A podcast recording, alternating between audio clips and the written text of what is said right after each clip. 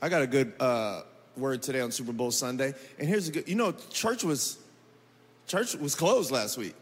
Was anybody here during the power outage last week? Man, that was so encouraging. As a pastor, I'm thinking like 30, 40 people gonna show up and eat some donuts, grab some coffee, and go home. We had almost 800 people between two services worshiping out there on the streets. And I think if we're not careful, I, I was really excited about it, but you know, wherever we worship is where we worship. I feel like as we uh, worship out in the street, it's almost like this, it was sending this message that we don't have to have this. This is a luxury, not a necessity. And a lot of pastors are looking for big buildings like this. And, you know, it is a real blessing that we, we got this and that our founding pastors, Philip and Holly, contended in their faith to get a building like this so you could all worship here. So we just show them some love, man. It wasn't easy to move into this place. I wouldn't have done it. You had have some real faith, man. Uh, the, the story goes that we had, uh, we had uh, 90 days to come up with $2 million.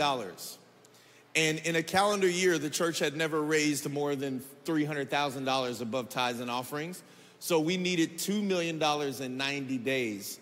And people gave from all over the city, all over the world, so you can be in this building. I don't have the exact number, but Joel Osteen heard about us needing this building, and Joel Osteen gave hundreds of thousands of dollars so you can sit up here and worship God. Did you know that? And he, like it's crazy. Like so, when you see Joel Osteen, you can go, man, brother Joel, good looking out. came through with that real check. He came through with a real check. And then other people gave 50 bucks and 20 bucks. And what was cool is a few years ago, and this has nothing to do with my message, I'm just reminded of it um, uh, as these uh, police lights shine in my face. That bright light right there is so bright. Um, uh, this girl came in a few years ago, um, maybe two, 2015. We moved in this building in 2013, and I just found this girl in the front, and she was crying. And I asked her why she was crying because I was getting ready to minister. I thought she was like, hey, you know, you need prayer. And she says, no, these are tears of joy. She says, we were trying to raise money for this building. And she said, and I sacrificed everything I had at that time to be able to give so we can move into this building. And one month before we moved in, I had I got a job in Boston and I was transferred. And this is my first time back in the building that I sewed to make sure we could get. And so I'm just overwhelmed with the presence of God and the fact that I just get to be in this place. That's what happens when you encounter something that your sowing helped get. And I want to preach today on this week six of Made for This. Just, I want to call it the power of sowing. The power of sowing. You might want to write that down because I want to challenge your theology today, especially living in LA. Uh, we have big dreamers in LA. Anybody got a dream? You can fill a church talking to people about their dreams. But can I be honest with you? I want to be real with you right now. God has very little interest in making your dream happen. Now, his dream, on the other hand, that he gives you, that doesn't mean you're supposed to give up your dream. He has very little interest in making your dream happy. You know what he wants to do? He wants to exalt himself in the places where everyone else is exalting the dream. So wherever someone else is being exalted other than him, he would love to put you in that place, but to glorify him, not you. And that's the part that we have to understand about dreams. That's why sowing is more important than dreaming. That's all I'm gonna present to you today is a biblical concept that sowing is more important than dreaming. I want you to say that. Sowing is more important than dreaming. And sowing is a biblical and spiritual word. And so if you have your Bibles, let's turn to Galatians 6, verses 1 through 10. Ooh, I feel the favor is gonna be released if somebody gets this today. You watching online, I want you to put in the chat, sowing is more important than dreaming. And so here's this passage of scripture in Galatians 1 through 10, uh, chapter 6. It says, Brothers, if anyone is caught in a transgression, I'm, I'm just gonna stop right there. This, this is, I wanna argue that there is no better verse in the Bible for me that prepares me for harvest and favor. So, right, I mean, This is the week where you want to take notes. This is not the week where you want to shout so good and you don't remember anything I said. I had someone say that to me. That message you preached last week was the best message I ever heard in my life. And I said, wait, which one was that? They were like, oh, snap. Um, you were talking about how the Lord, uh, uh, how he might not come when you want him, but he's always on time. That ain't not, that is not what I said. Best message he ever heard in his life, couldn't remember any of what it was. And so this message right here, I, I can't think of a better passage of scripture uh, that will prepare you for God's favor. By the way, anytime I preach, somebody asked me the other day, my entire goal for preaching is this. And I'm not saying it should be everyone's goal, this is my goal. That you would understand the Word of God solves problems. The Word of God will solve every problem in your life. If you don't believe that and you go straight to your friend who doesn't know the word and you call your mama and them who don't know the word, the word of God solves every single problem I have ever had. So, what I'm trying to submit to you is that if you feel that you're just not in alignment with God's favor, uh, and, and you're not walking in the fullness of the blessing that God has called you to, what I am trying to do is to present to you that the Word of God, even more than prayer, hear me, we should pray. I want us to pray. We need to be a praying church, but we need to pray first and foremost the Word over our lives. Does that make sense? Because why would God answer a prayer that's outside of His Word? You can't pray your way around principles. You can't pray your way around divinity. There are certain things that if you just did them according to His Word, you wouldn't even have to pray. I'm gonna release somebody over prayer from favor because I'm gonna give you a principle. It says, brothers, if anyone is caught in a transgression, a transgression, now, transgression is an outward sin.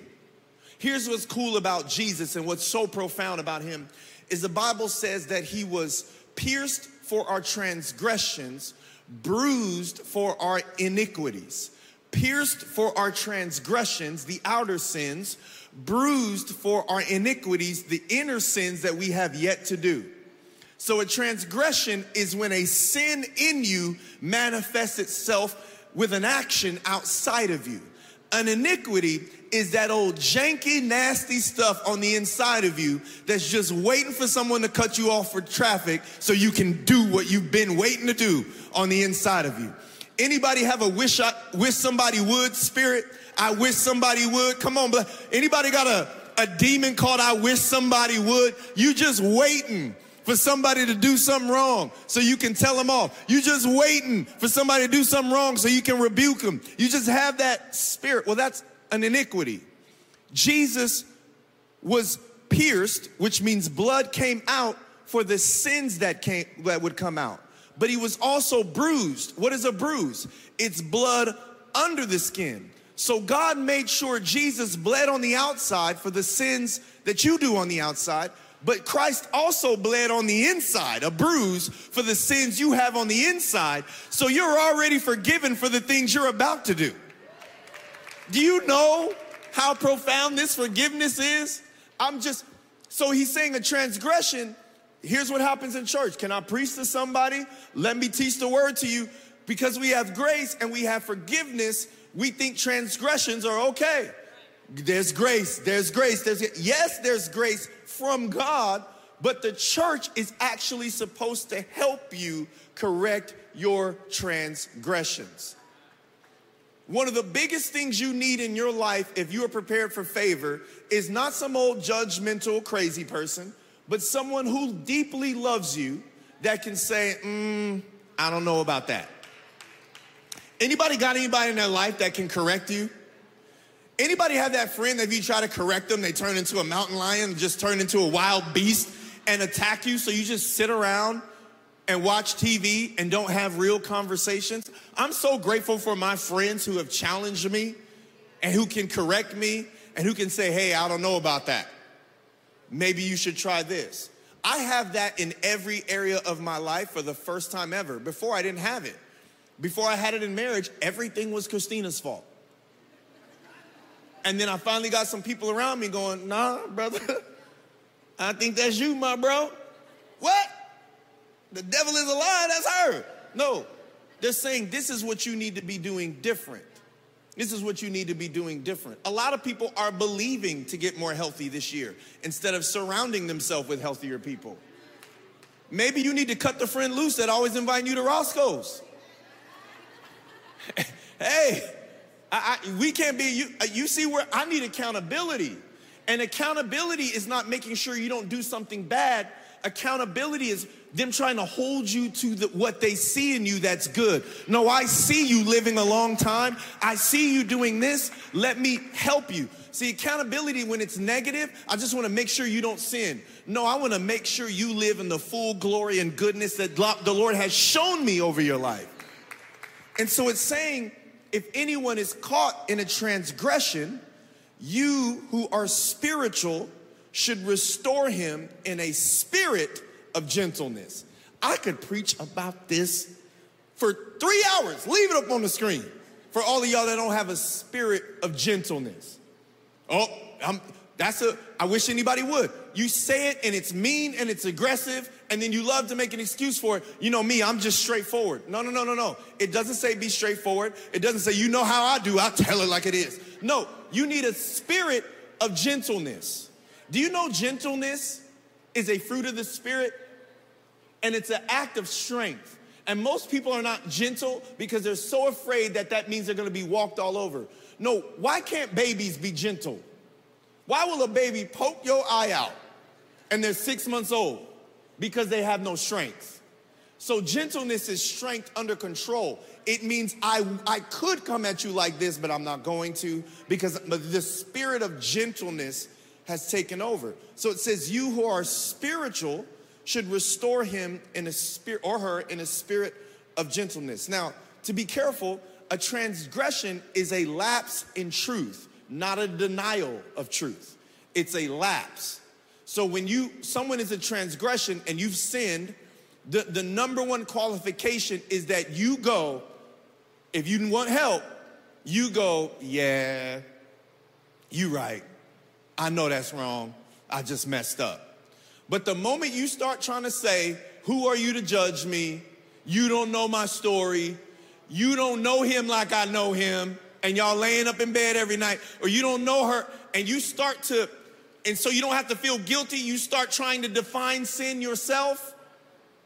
And when someone calls it out, you got to agree, you got to want to know it's wrong, and you got to want to do better. And it's saying, that in order for the church to get rid of sin, we have to have people who acknowledge that sin is sin, but also the corrective people to be more gentle.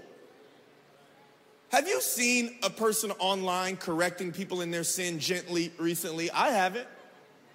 It's just, y'all all going to hell. You just showed me something this morning where some preacher is telling people if you listen to Beyonce, y'all gonna burn in the lakes of fire and so. I'm like, what is going on? Like, how does cuff it make me want, I don't, like, how am I going to hell over doing that? No, I'm not doing it again. So, what I'm saying is, I'm believing, and I want you to believe with me, that the Holy Spirit is going to help us declare a war on sin in the church. Like, only two people clap. Because if I said we want to declare a war on being broke, ah! you would go, nobody wants to declare a war on sin?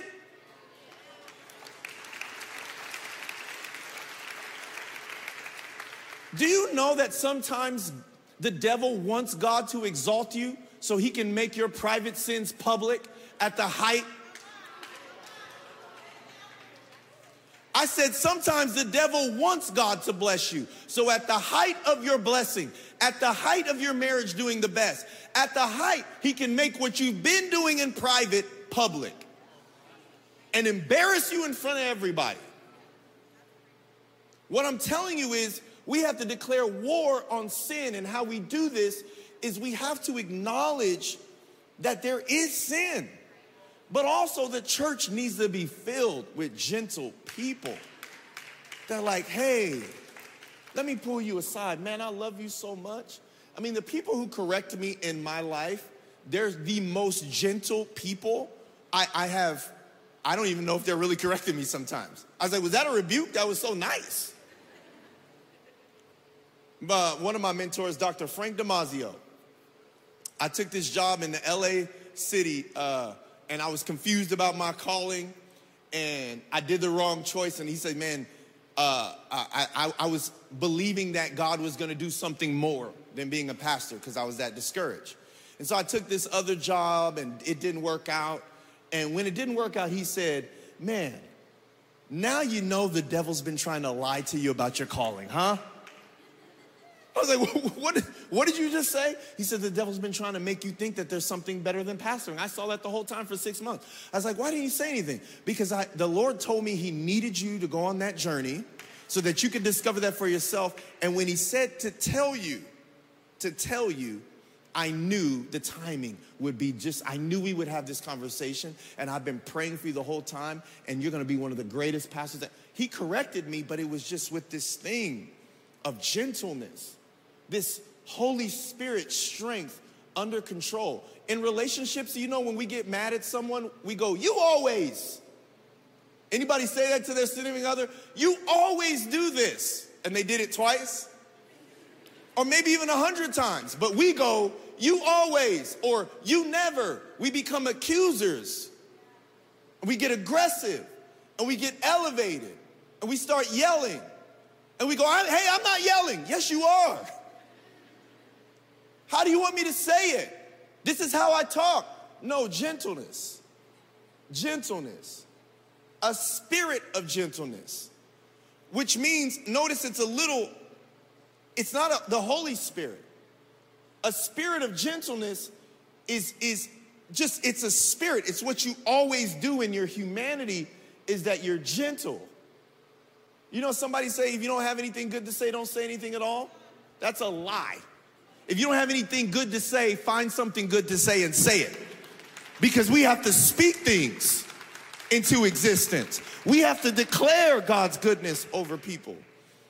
And then it goes, bear one another's burdens and so fulfill. Oh, wait, let me. Oh, I can't keep this part. He said, keep watch on yourself, lest you too be tempted. He's like, listen, when you're correcting somebody, know that you got your own junk too.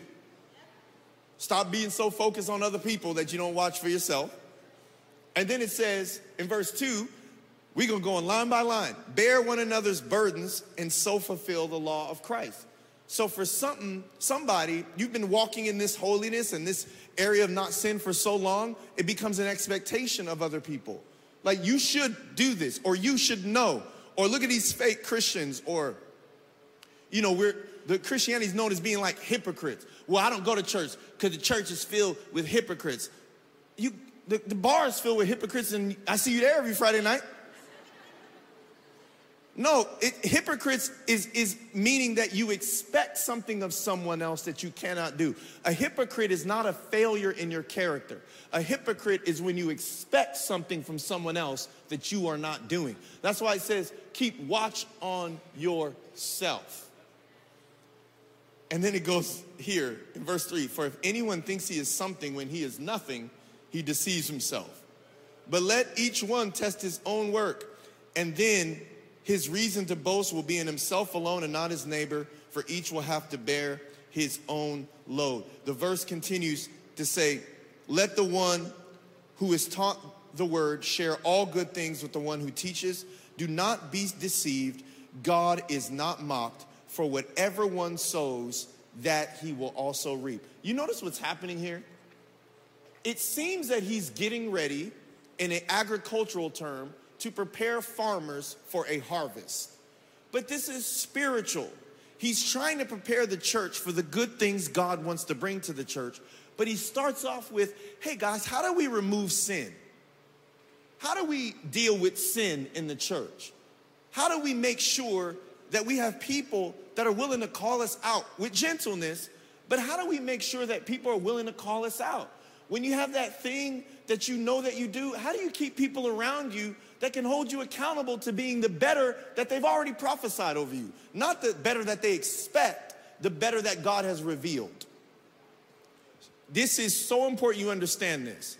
You cannot correct someone with gentleness if it bothers you they're doing that. Just gonna go over here real quick. I can tell, I have discernment. If you're irritated with what I'm doing, you're not the person to correct.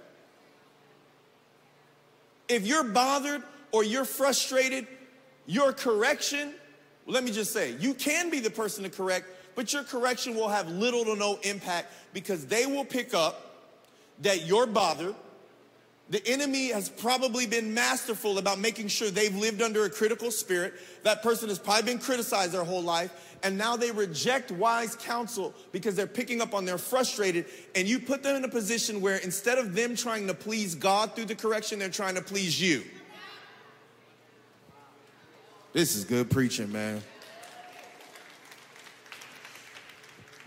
God bless my mom. My mom's in heaven, but my mom was very critical of me. And the one thing that mattered the most to my mom was education. And my mother was so mean to me and so critical of me that I, my number one regret, if I have one regret, is I, I was getting recruited for soccer from UCLA and Virginia. And my mom we had this relationship where I feel like she was always so critical of me. I was always trying to reject something she told me to do so that I could prove that I could do it and prove her wrong. Instead of proving God right, I was trying to prove her wrong. And so eh, I remember in my senior year of high school, my mother came to me and I got like a C or something. And she said, You keep going this way, you ain't gonna graduate. And I've already sent out the invitations. And if you don't graduate, I'll be so embarrassed. And I said, I got you. I stopped going to class. I stopped going to class. I was at in AP classes. Literally, when I was in the fifth grade, I read at a high school level. I was a genius, and I stopped going to class my senior year because of the way my mom corrected me. My in, in, in May of 1995, you know how old your boy is. May of 1995, I had shut down so much that I was not going to be able to walk with my classmates over three credits. And my teacher came up to me and she says, Julian, I don't know what's going on at home, but you're the smartest kid in my class. You have got to walk with the rest of your classmates. And, and she said, So if you write a 10 page report on the value of education or something like that, I will pass you and give you the credits for the whole thing. And not only did I not do it, but she offered the same thing to my friend, and I helped write her paper. And I did not walk with the rest of my classmates trying to get back at a critical person. And I remember sitting, I can tell you where I was when I was sitting down um, on the curb, listening in, in the high school. I was sitting outside my high school and they were going through the names and they went in alphabetical order. And I remember when they got to the part where they would say low, they said an M as the last name, and I got skipped. And something shifted into me that was not good, where I decided that I was going to be more successful than my mother without my mother's help over criticism. And I made it really hard on myself. And I made a lot of money in my 20s, and it didn't mean anything. And I literally, literally just healed from that a couple years ago, and it happened when I was 17. That's how much damage people who are under a critical spirit can happen, which is why it's important that the enemy sets you up to not be able to have your sins addressed by putting you in critical environments before he gets you into the church. So that when you come to the church, all you want is grace, grace, grace, grace, grace, grace, grace, grace, grace, little bit of truth, all grace. Because I can't handle anyone telling me the truth. And so, my prayer is that the power of the Holy Spirit would cancel the critical spirit that I've seen everywhere in our church so that believers who I love so deeply would be able to handle the truth. That's, that's my prayer. It's really my prayer. Because as he's going through this thing with sin, he's basically trying to say, I need to deal with this so that what you sow isn't contaminated with your need of affirmation. I got to get rid of this so that we don't have contaminated seed going into the ground because contaminated seed or faulty seed yields a faulty harvest. So, can I deal with the sin before I deal with the favor? These aren't my favorite messages to preach, but the reality is, is he's dealing with sin before he deals with favor because most of the time we are locked away from favor, it is unaddressed sin. That God forgives and loves you just the way you are. And even if you didn't do that sin, God doesn't think you're better. That's how awesome God is. But He's like, I need to deal with it because the enemy's trying to expose it. And when you get to the point where all eyes are on you, I just want to make sure that someone doesn't find anything that ruins what we've built together.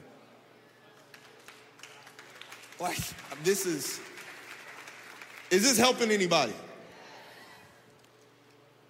So he uses these two words when it comes to sin, and one of them is, is transgression, which is a lapse in truth, and the other one is deception, which is wandering from it.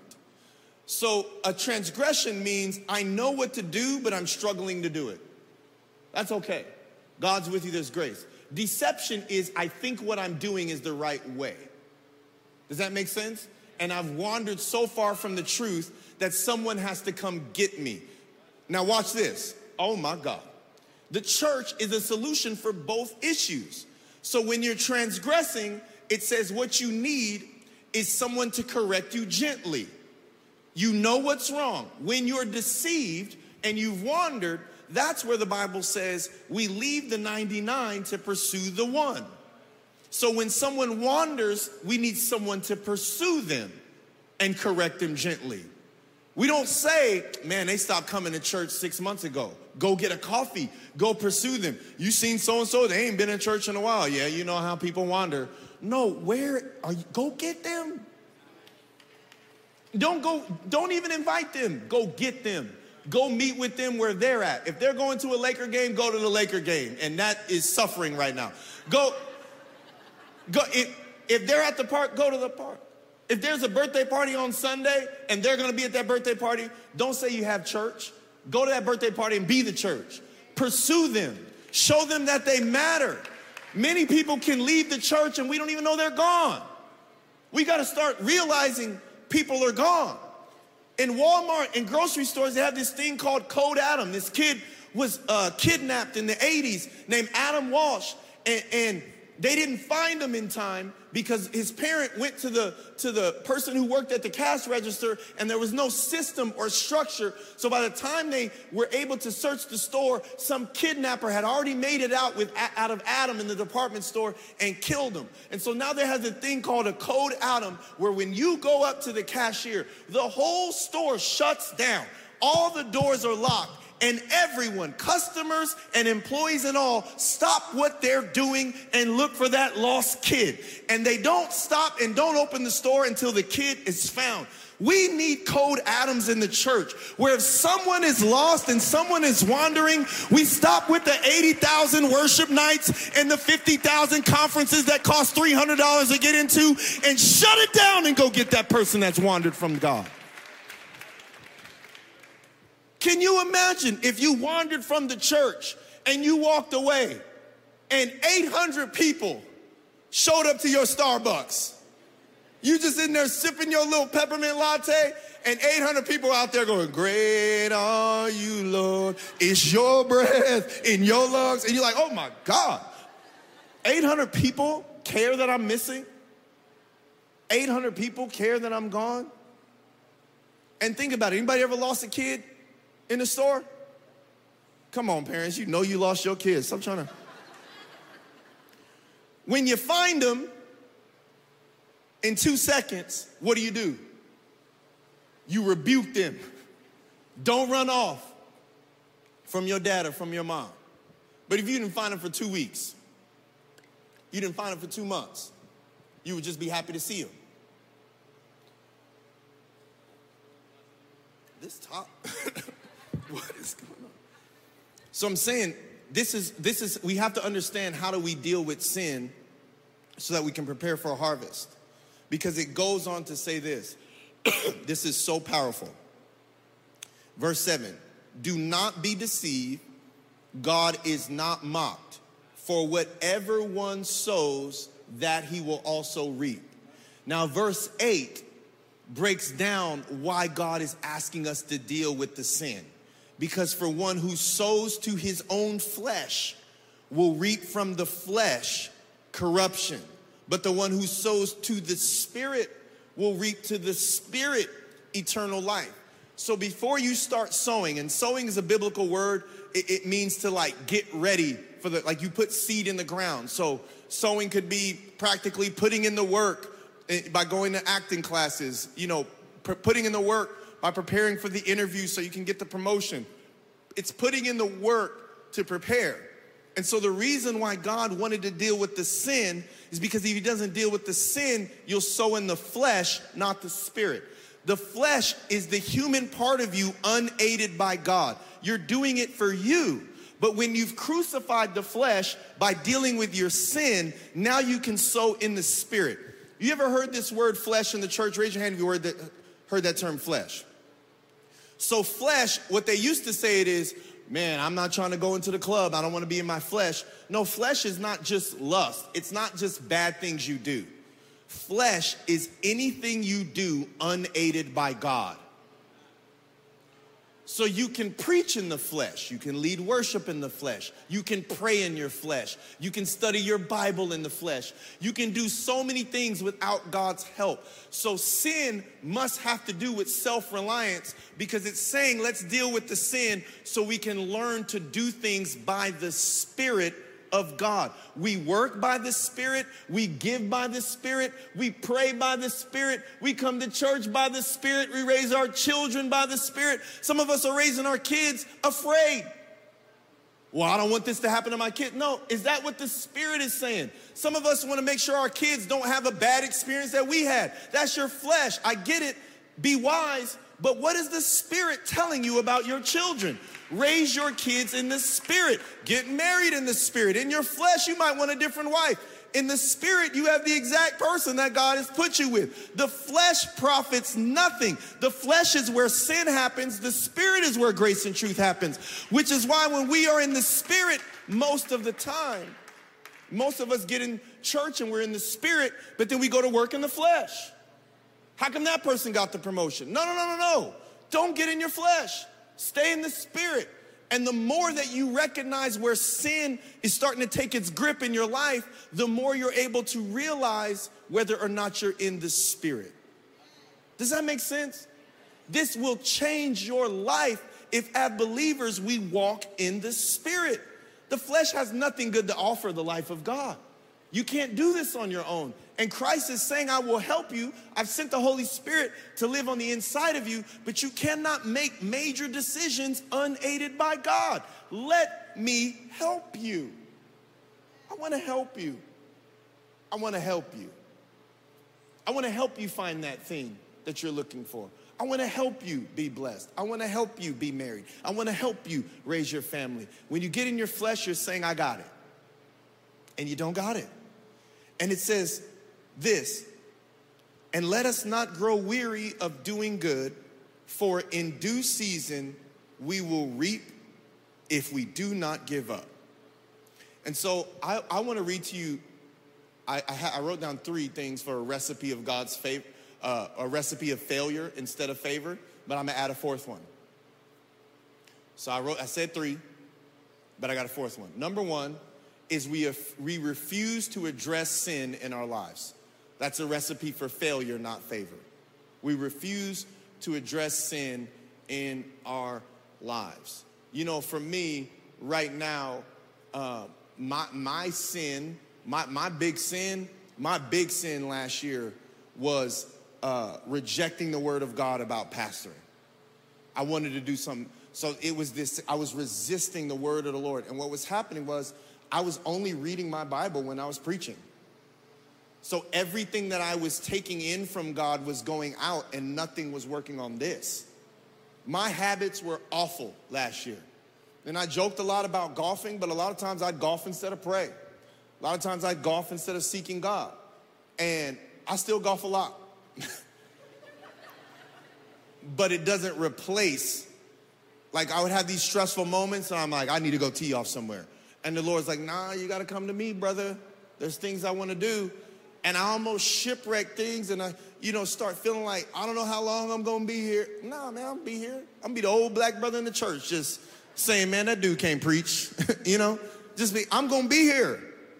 And what happened is, is the enemy choked the word. You know the Bible says that you can get a word and that the devil can choke it out of you?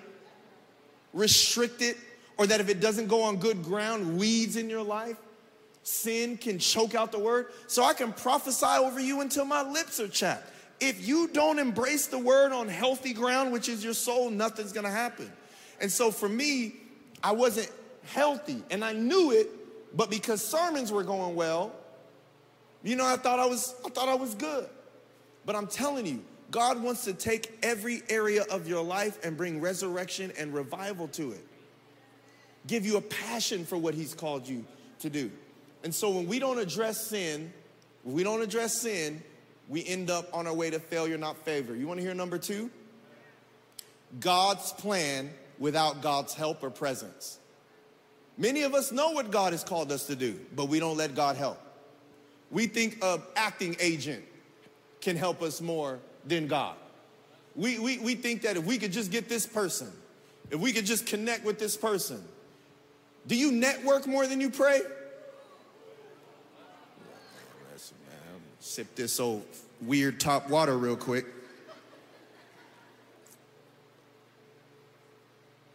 There you go. You network more than you pray? Do you dream more than you pray? Do you dream more than you sow? How many acting classes have you taken? How many business classes have you taken? If you're an entrepreneur, how many successful business people are mentoring you right now? Or do you just sow and believe? Do you get what I'm saying? This is so important. We need help. We need God's presence. We can't just have the desire, we need God's help. Otherwise, we're actually doing something in the flesh. Without God's presence and without God's help, it turns favor into failure. The, the third thing is it says right there, and not, not us, and let us not grow weary of doing good. The third thing that creates failure is we get tired of doing the right thing. Can I talk to somebody, man? Doesn't it feel sometimes like, am I the only one who does this? Why am I always watching somebody else's kids and nobody ever picks my kids up? Why am I the one always giving people money? Ain't nobody ever bought me nothing. Man, I show up to everybody's birthday party. I can't get anybody come to my birthday party. Man, I'm always sharing the word and praying for people. Nobody prays for me. And we get weary of doing good. We get tired of doing the right thing. Why do I always have to? Because I'm the Holy Spirit and I live in you. It's not you. I'm always doing that. You're in your flesh. It's not you, Billy. It's me. I don't know anybody named Billy in here. So that's why I can say, it's not you. That's me. I'm the Holy Spirit and I'm doing that. And the moment you start to say, no one else is doing what I'm doing, God is going, I know. No one's doing what I'm doing because I'm God. Why are you taking credit for what I'm doing? Don't you dare take something I chose you to do and expect it from others. That's me. Paul said, I work harder than all of y'all. Not I, but the grace within me.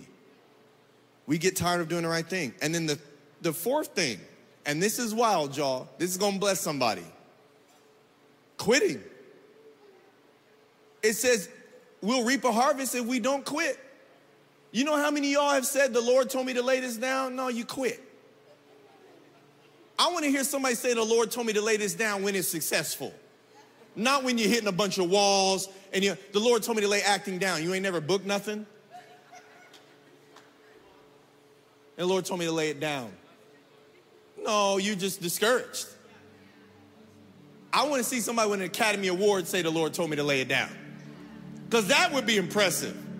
The Lord has told me to lay my music down. You ain't got an album, you ain't never put nothing out, ain't nothing on Spotify, you ain't got no plays, you're quitting.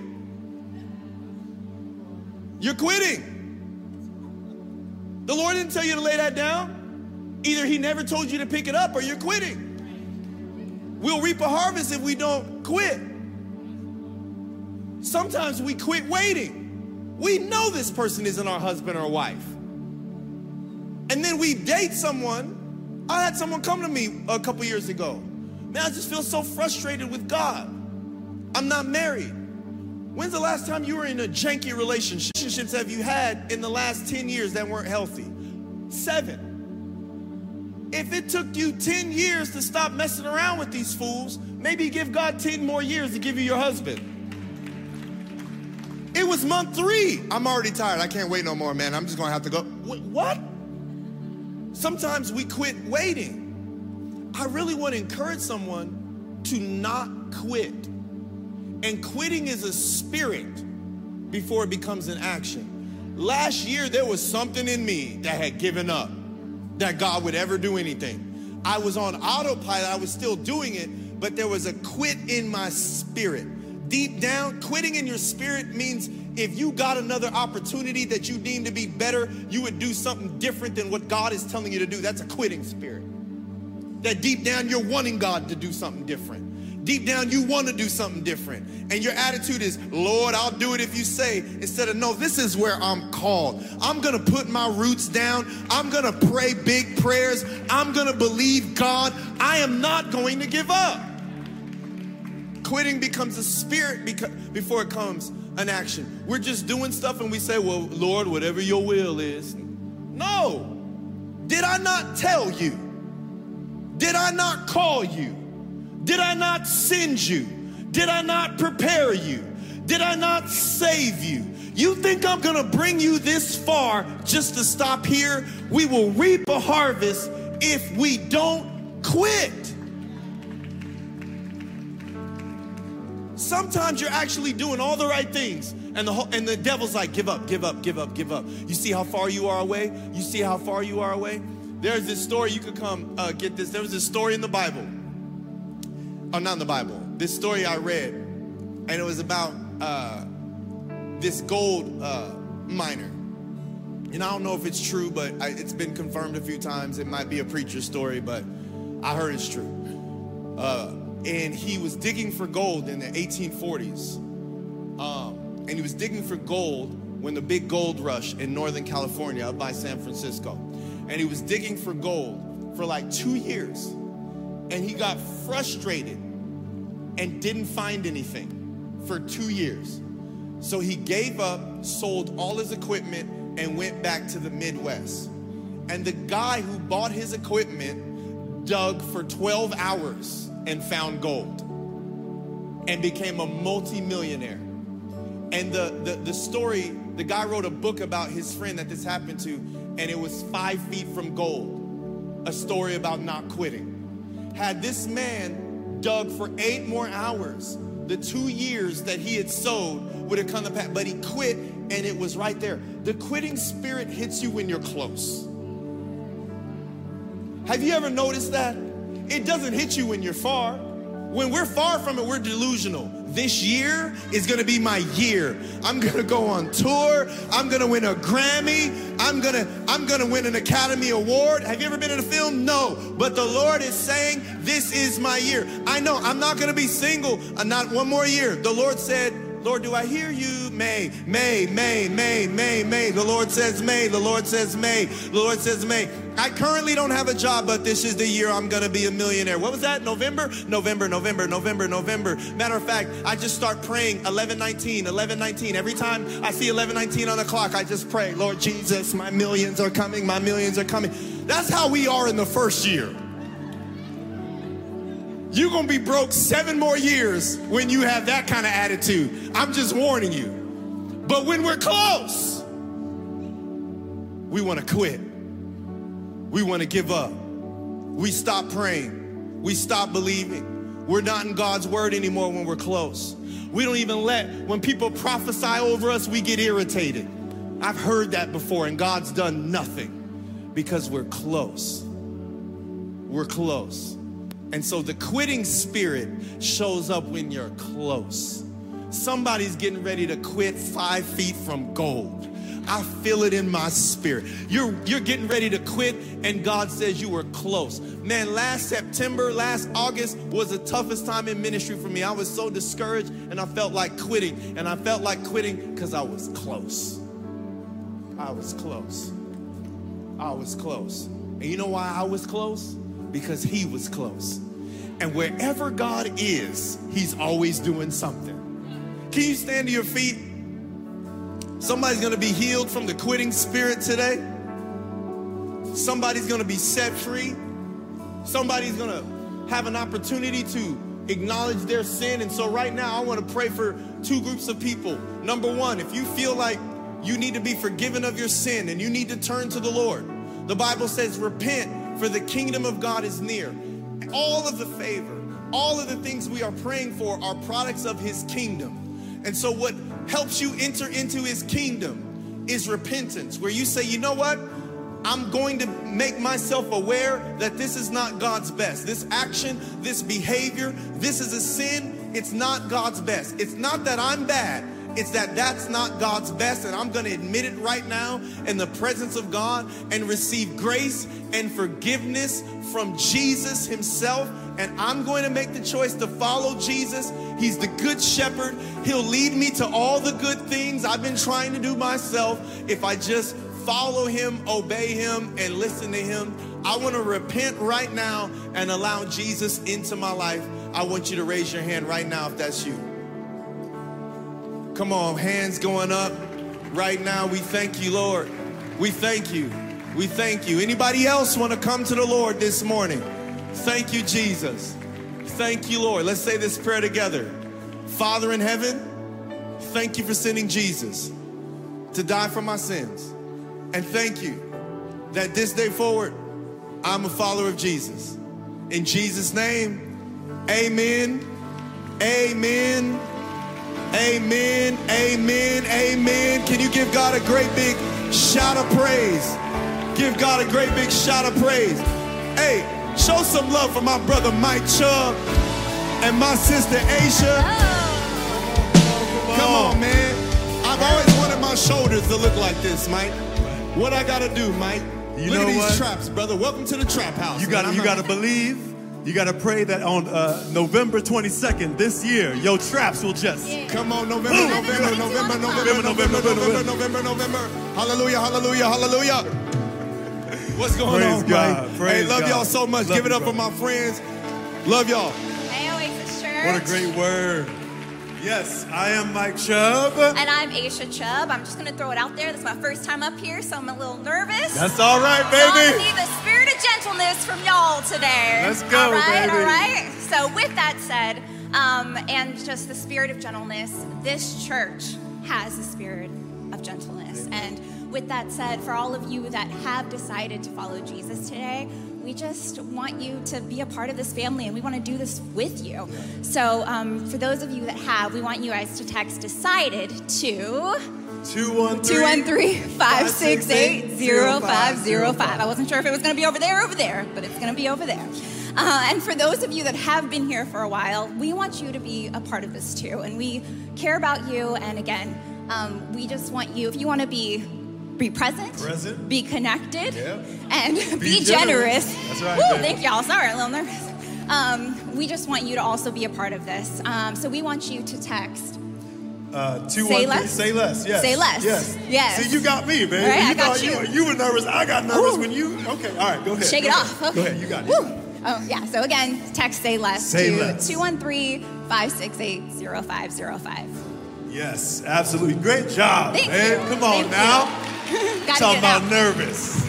She's a pro up here. Uh, we love y'all so much. And uh, speaking of being made for this and saying less and being present, being connected, being generous, uh, generosity is something that we as a family, uh, we it's a foundation of our family. Before we even started dating, we just loved giving. And what we heard today is something that we experienced right here at our home church. This church is good soil, in case you didn't know. And we've been sowing for a long time. And the harvest that we reaped, most of you know, some of you don't know. In December, my wife and I went to Africa, and it is thanks in part to the generosity of this house.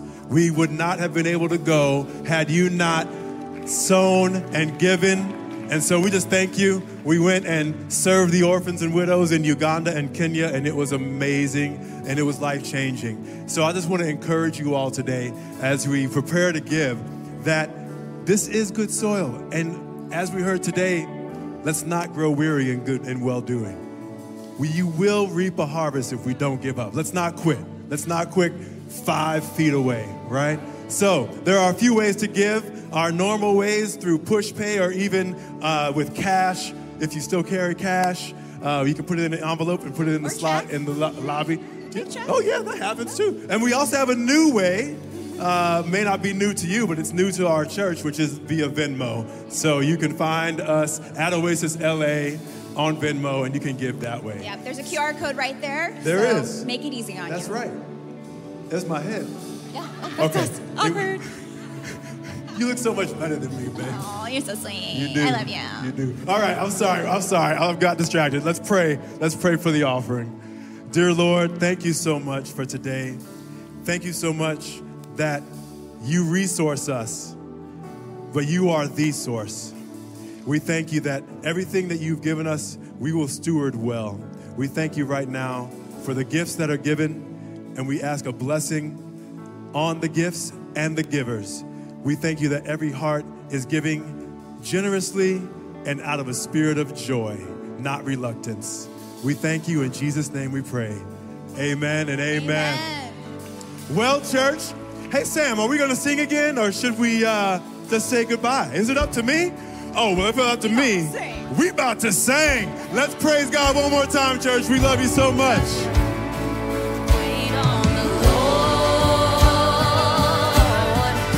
Wait on